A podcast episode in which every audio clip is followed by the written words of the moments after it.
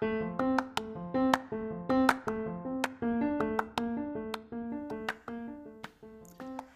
there, teacher friend. I'm Tanya, and I'm your host here on the Literacy Treasures podcast, where you can pack your instructional toolkit one literacy tool at a time. For over 20 years, I researched and gathered tools, mini lessons, strategies, and books for my literacy instruction. All of those became my little treasures. My literacy treasure chest was full of instructional tools and strategies for teaching my students to become better readers and writers.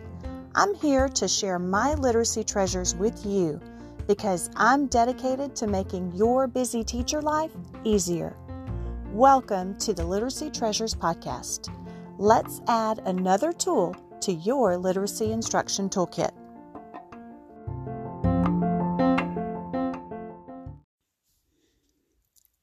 In a previous episode, Literacy Engagement Charts, a close look at creating close reading experiences for all readers, I talked about the who's, what's, when's, where's, and why's about using literacy engagement charts with your readers. If you missed that one, you can find the link to that show in the episode notes. Today's episode is all about how to plan for this shared literacy experience. Conducting a shared experience using a literacy engagement chart consists of an initial reading of a text and several rereadings over the course of a week that ends with one final text visit in which all the work from the week culminates into final thoughts and interpretations of that text. So let's get to putting together a literacy engagement chart. There are four steps in putting together a plan for using a literacy engagement chart with your readers. First step choose a text that your readers will be interested in and enjoy. Read the text before sharing it with your students. As you read, think about what strategies and skills your readers will need to truly understand and comprehend that particular text. Step two, decide what strategies and skills your readers will need. Be intentional in what you want your readers to experience with this text. Think about what guidance your readers may need to experience with you before expecting them to use the strategy or skill independently within their reading. Be thoughtful about what you need to front load with your readers. Then, step three is to plan what you will do in each section. Sketch out what you will want your readers to gain from the text. Think about what reading work from the chart you will be able to revisit in future mini lessons after the chart is completed. You may want to use the Literacy Engagement Chart Planning tool found in the Literacy Treasures free resource library. The link is in the episode notes. Finally, step four once your plan and sketch is complete, you can create your chart. This is the prep work before starting with your readers. You may wish to do this one section at a time or create and label all sections on the chart so that your readers will know what's coming. Now that your plan is completed, let's take a look at just how this will look over the next several days. If we take a brief look across five days of a literacy engagement chart, we know that the first section of the chart for either genre would be observations or noticings to get familiar with the text. A solid second section of a literacy engagement chart for either genre would be wonderings or questions. Having this section on your charts, especially in the beginning, would instill the strategy of questioning a text as you read. Questions are typically the first voice a reader hears inside their heads while they are reading. Having wonderings as a second section would help readers understand that they cannot ignore that questioning inner voice they hear while they read. Sections 3 and 4 should be selected based on specific classroom needs that are intentional and purposeful for your group of readers at that particular point in time. Now, the last section on a literacy engagement chart depends on whether your text is fiction or nonfiction. The last section for a fiction text would be about author's message or the theme of the book. The last section for a nonfiction literacy engagement chart would be about the author's structural choice for his or her text. Now, let's take a deeper dive into what happens during each day's literacy engagement session. It could look something like this. On the first day, noticings and observations to get your readers familiar with the text and understand the gist, you would preview the book with the students. This would include browsing the title, reading the blurb, and making some initial observations. I call this the BCQ strategy. It's used before reading. BCQ is browse, connect, and question. There is a free mini lesson download linked in the episode notes if you're interested.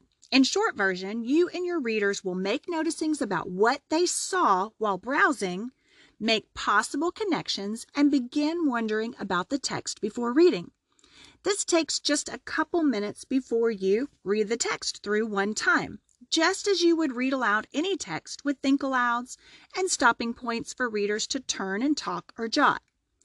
After the initial reading, have students think about the text and make observations or noticings about what they noticed in the text.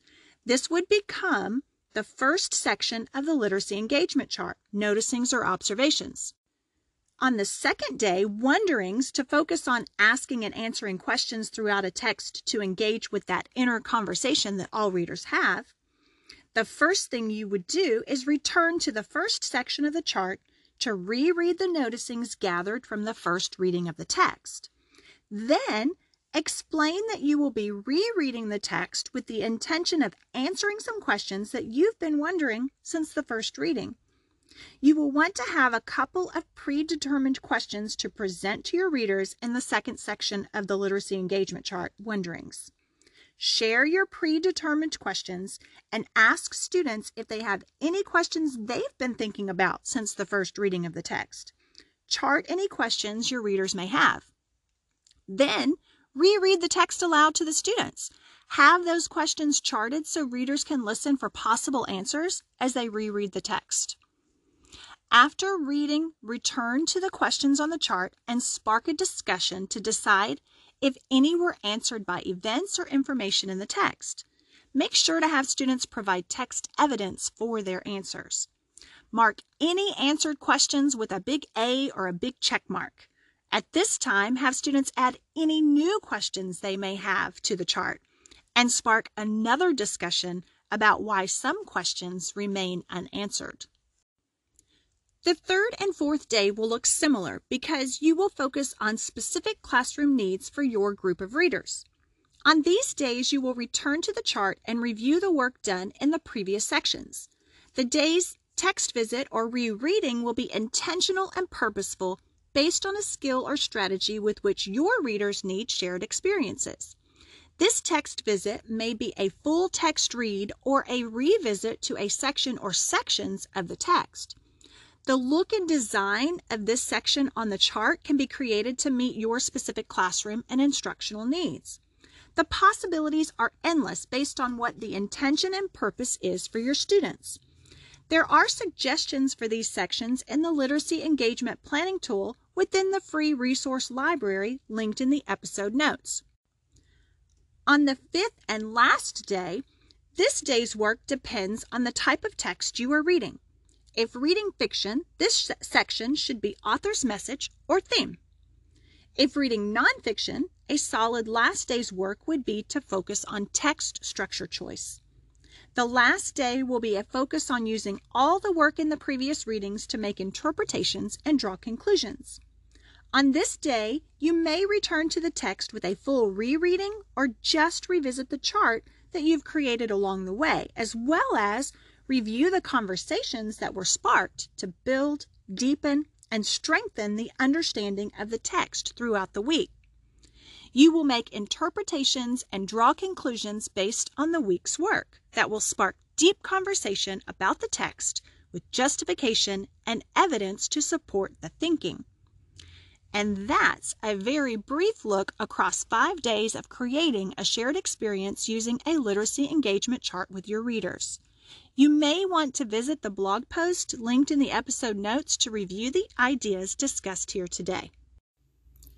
The possibilities are endless for different skills and strategies you could include on your literacy engagement chart, such as making text connections, tracking character development and changes, inferring word meaning, inferring character feelings and emotions, tracking how the setting of a story affects the plot and the characters, and so many more.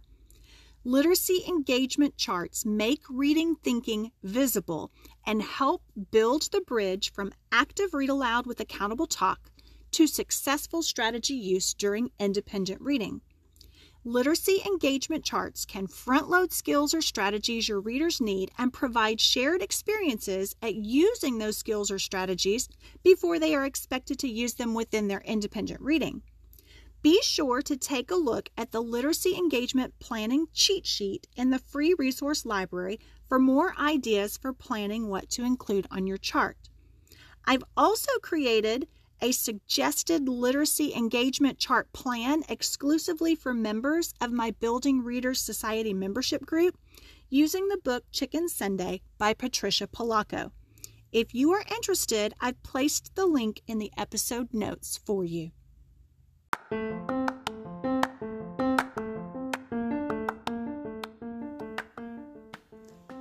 That's all for today. I hope today's literacy treasure tip finds a place in your instructional toolkit to help you and your readers move forward.